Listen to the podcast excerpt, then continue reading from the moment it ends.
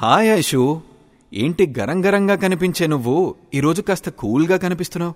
Hi Kalyan, Monday ఎండల నుంచి relief ఇచ్చినట్లు కూల్ కూల్ వర్షాలు స్టార్ట్ అయితే ఇలాగే ఉంటారులే ఎవరైనా. అవునబ్బా నిజమే. అయితే నేను ఇంకా కూల్ చేయడానికి కొత్త పాడ్కాస్ట్తో వచ్చేసాను. అవునా, మరి ఆలస్యం చేయకుండా న్యూస్ రౌండప్లోకి వెళ్ళిపోదామా? ఎప్పటిలాగే న్యూస్ హైలైట్స్ మేం చెబుతాం.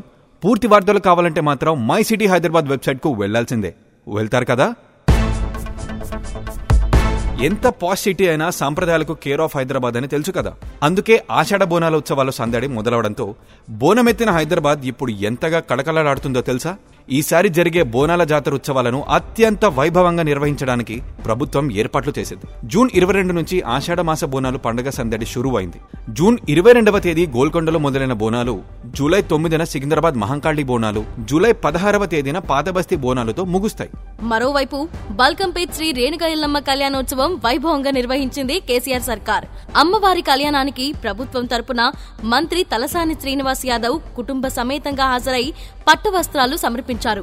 ప్రతి ఏడాది ఆషాఢమాసం మొదటి మంగళవారం బల్కంపేట ఎల్లమ్మ తల్లి కళ్యాణం అత్యంత వైభవంగా నిర్వహిస్తుంటారు. ఎల్లమ్మ తల్లి కళ్యాణోత్సవాన్ని తిలకించేందుకు పెద్ద సంఖ్యలో భక్తులు తరలివచ్చారు. జూన్ ఇరవై ఒకటిన ఎదుర్కోలుత్సవంతో బల్కంపేట ఎల్లమ్మ తల్లి కళ్యాణోత్సవాలు ముగిశాయి. ఇక తెలంగాణ రాష్ట్ర అవతరణ దశాబ్ది వేడుకలను ఘనంగా నిర్వహించిన కేసీఆర్ సర్కార్ జూన్ ఇరవై రెండున ఈ వేడుకలకు ముగింపు పలికింది. వేడుకల ముగింపు సందర్భంగా సీఎం కేసీఆర్ అమరవీరుల స్మారక చిహ్నాన్ని గురువారం సాయంత్రం ప్రారంభించారు. జూన్ ఇరవై రెండు సాయంత్రం ఐదు గంటలకు అంబేద్కర్ విగ్రహం నుంచి అమరవీరుల స్మారకం వరకు వేల మందితో భారీ ర్యాలీ నిర్వహించిన తర్వాత అమరుల స్మారక చిహ్నాన్ని ప్రారంభించారు. అటు CM KCR Musi river front authority ఏర్పాటు చేసి కాలుష్య నియంత్రణకు ఒకవైపు చర్యలు తీసుకుంటూ మరోవైపు మూసీ ప్రాజెక్టు పునరుద్ధరణ పనులు చేపట్టారు. మూసీ ఎడమ కుడి కాలువల పునరుద్ధరణకు ఆరు కోట్ల యాభై ఆరు లక్షల తొంభై వేలకు అడ్మినిస్ట్రేటివ్ పర్మిషన్స్ లభించాయి. పనులు పురోగతిలో ఉండటంతో సెప్టెంబర్ నాటికి మూసీ ప్రాజెక్టుకు పునరుద్ధరణ పూర్తి కానుందని పర్యావరణ నిపుణులు అభిప్రాయపడుతున్నారు. అలాగే హైదరాబాద్ అంటేనే ట్రాఫిక్ అని తెలుసు కదా. ఆ ట్రాఫిక్లో చిక్కుకొని గంటలు గంటలు వేస్ట్ చేయాల్సి వస్తుంది సిటీ వాసులు. దీనికి చెక్ పెట్టడానికి పూలింగ్ విధానాన్ని అందుబాటులోకి తీసుకురావాలని అధికారులు ఆలోచిస్తున్నారు. దీంతోపాటు ప్రైవేట్ వెహికల్స్తో వెళ్లేవాళ్లు పబ్లిక్ ట్రాన్స్పోర్ట్ని వాడేలా చేస్తే బెటర్ అని అంటున్నారు. ఢిల్లీలో అప్పుడు తీసుకువచ్చిన ఆడ్ అండ్ ఈవెన్ నంబర్లో వెహికల్స్ రోడ్ల మీదకు వచ్చేలా చేస్తే ట్రాఫిక్ సగానికి సగం తగ్గుతుందని ఆలోచిస్తున్నారు. దీంతో త్వరలోనే ఆ దిశగా ప్రభుత్వం కూడా చర్యలు తీసుకోబోతుందన్న వార్తలు వినిపిస్తున్నాయి. చూడాలి మరి ఇది ఎంతవరకు వర్కౌట్ అవుతుందో. అటు తెలంగాణ జనసమితి అధ్యక్షుడు ప్రొఫెసర్ కోదండరాం జూన్ ఇరవై ఒకటి నుంచి రెండు రోజుల పాటు తెలంగాణ బచావో యాత్ర నిర్వహించారు.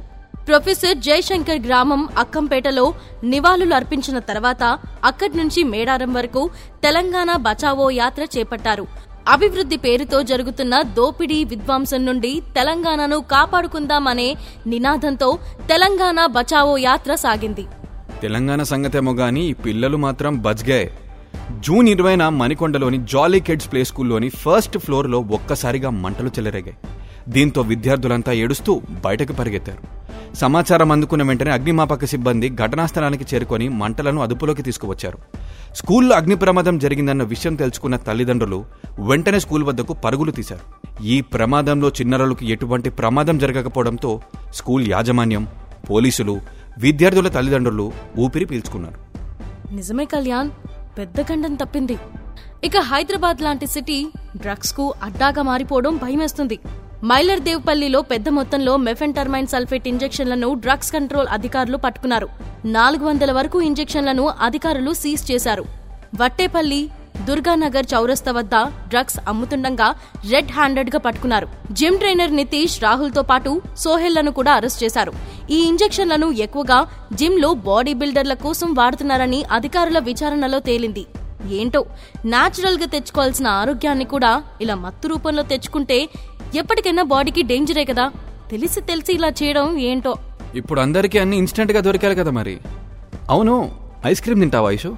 నువ్వెంతో మంచోడు కళ్యాణ్, నాకు చోకోబార్ కావాలి. అయితే ముందు ఇది విను.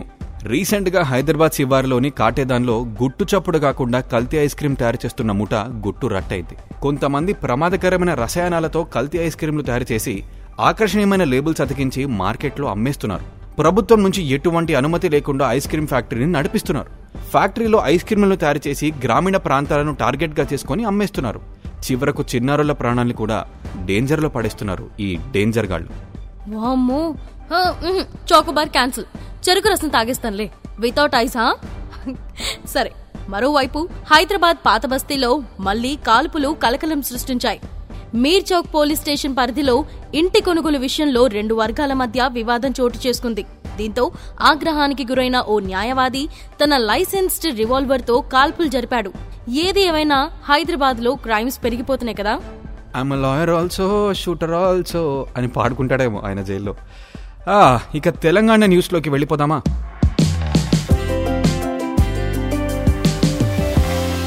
కరీంనగర్లో మానేరు నదిపై రెండు వందల ఇరవై నాలుగు కోట్లతో విదేశీ సాంకేతిక పరిజ్ఞానంతో నిర్మించిన కేబుల్ బ్రిడ్జ్ మంత్రి కేటీఆర్ జూన్ ఇరవై ఒకటిన ప్రారంభించారు. ఈ బ్రిడ్జ్పై దేశంలోనే తొలిసారిగా డైనమిక్ లైటింగ్ ఏర్పాటు చేస్తున్నారు. అంతేకాదు, హైదరాబాద్లోని దుర్గం చెరువు తర్వాత తెలంగాణ రాష్ట్రంలో నిర్మించిన రెండో కేబుల్ బ్రిడ్జ్ ఇదే.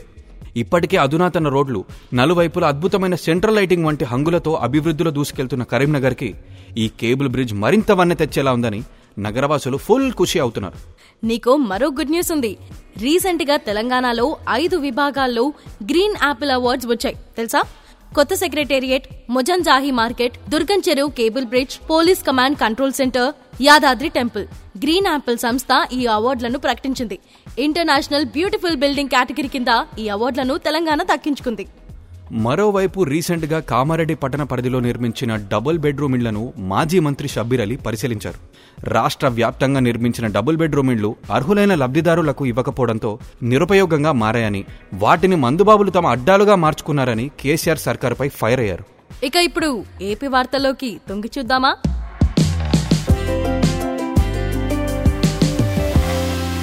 ముఖ్యమంత్రి జగన్ తాజాగా ఇరిగేషన్ ప్రాజెక్టులపైన ఉన్నత స్థాయి సమీక్ష నిర్వహిస్తున్నారు. వెలగొండ, వంశధార, అవుకు సహా కొన్ని ఇంపార్టెంట్ ప్రాజెక్టుల గురించి సీఎం ఆరా తీశారు. దీంతో Polavaram ECRF dam gap one లో శాండ్ ఫిల్లింగ్, వైబ్రో కాంపాక్షన్ పనులు పూర్తయ్యాయని అధికారులు వివరించారు.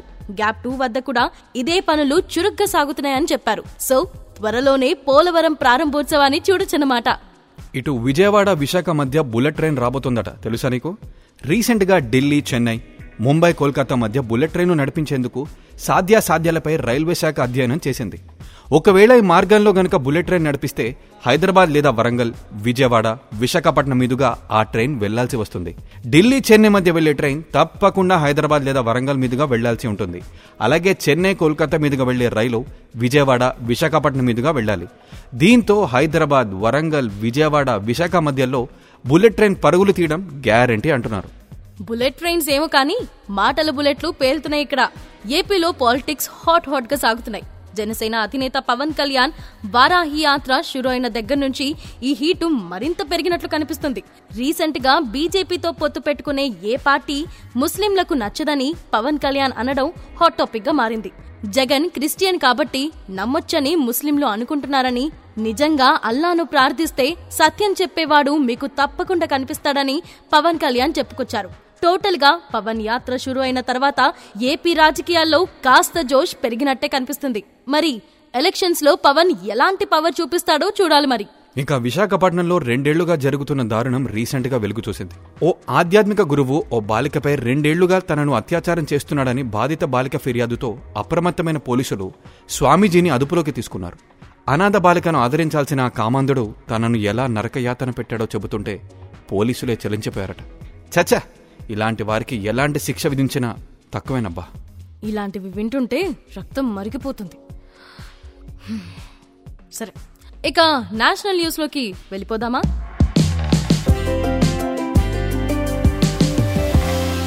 రీసెంట్ గా తమిళనాడు ప్రభుత్వం షాకింగ్ డెసిషన్ తీసుకుంది. రాష్ట్ర ప్రభుత్వం నిర్వహిస్తున్న ఐదు వందల లిక్కర్ షాపులను మూసివేస్తున్నట్లు జీవో తీసుకొచ్చింది. జూన్ ఇరవై రెండు నుంచి ఈ మూసివేత కార్యక్రమం ప్రారంభమవుతుందని తమిళనాడు ప్రభుత్వం తెలియజేసింది. మొదట బడులు, గుడులున్న ప్రాంతాల్లోని షాపులను మూసివేస్తారు. ఆ తర్వాత క్రమంగా రాష్ట్రంలోని అన్ని మద్యం షాపులను మూసివేయనున్నారు. నిజంగా గ్రేట్ డెసిషనే కదా. తప్పుడు పనులు చేసిన అధికారులపై ప్రజాప్రతినిధులు చేయి చేసుకున్న ఘటనలు చూస్తూనే ఉంటాం కదా. మహారాష్ట్రలోని థానే జిల్లాలో ఇలానే పేదల ఇళ్లు కూల్చివేసిన ఇంజనీర్లపై ఓ మహిళా ఎమ్మెల్యే అలాగే చేయి చేసుకుంది. పబ్లిక్లో అందరూ చూస్తుండగానే ఓ ఎమ్మెల్యే ఇంజనీర్ చెంప చెళ్ళు మనిపించడంతో ఈ వీడియో వైరల్గా మారింది. అలాగే చివరిగా ఇంటర్నేషనల్ న్యూస్లోకి ఒక లుక్ వేసి బై బై చెప్పేద్దామా?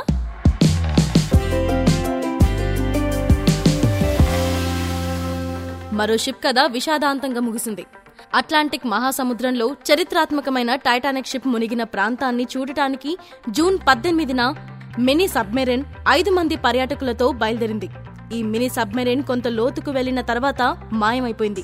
ఇందులో ప్రయాణం చేస్తున్న మిలీనియర్లు షహబాదా దావూద్, అతని కొడుకు సులేమాన్, బ్రిటిష్ వ్యాపారవేత్త హమీష్ హాడ్రింగ్, ఫ్రెంచ్ మాజీ నావీ అధికారి పాల్ హెన్రీ, ఓషన్ గేట్ నిర్వాహకుడు రష్ ఈ ప్రమాదంలో చనిపోయారు. మినీ సబ్మెరైన్ పై తీవ్రమైన ఒత్తిడి రావడంతో ఒక్కసారిగా పేలిపోయి ఉంటుందని అధికారులు అంచనా వేస్తున్నారు. పాపం కదా. మరోవైపు చైనా చుట్టుపక్కల దేశాలపై గుత్తాధిపత్యాన్ని సాధించడానికి అవసరమైతే తన బలంతో ఆక్రమించుకోవాలని చూడటమే పనిగా పెట్టుకుంటోంది. చైనాకు చెందిన సోహో అనే పోర్టల్ విచిత్రమైన వాదనను తెరమీదకు తెచ్చింది. రెండు వేల ఇరవై నుంచి రెండు వేల యాభై మధ్యకాలంలో చైనా ఆరు మహాయుద్ధాలు చేస్తుందని చెప్పింది. రెండు వేల ఇరవై ఐదు నాటికి తైవాన్ను, రెండు వేల ముప్పై నాటికి అన్ని దీవులను, రెండు వేల నలభై నాటికి అరుణాచల్ ప్రదేశ్ను, రెండు వేల యాభై నాటికి జపాన్కు చెందిన దీవులను ఆక్రమించుకుంటుందని చెప్పడంతో మరోసారి చైనా వార్తల్లోకెక్కింది. అలాంటి పిచ్చి పని చైనా చేయదని అనుకుందాం. యుద్ధానికి పెట్టే ఖర్చుతో దేశాన్ని ఎంతలా డెవలప్ చేసుకోవచ్చో ఈ పాటికి అందరికీ అర్థమయ్యే ఉంటుంది. చరిత్ర చూస్తూనే ఉన్నారుగా.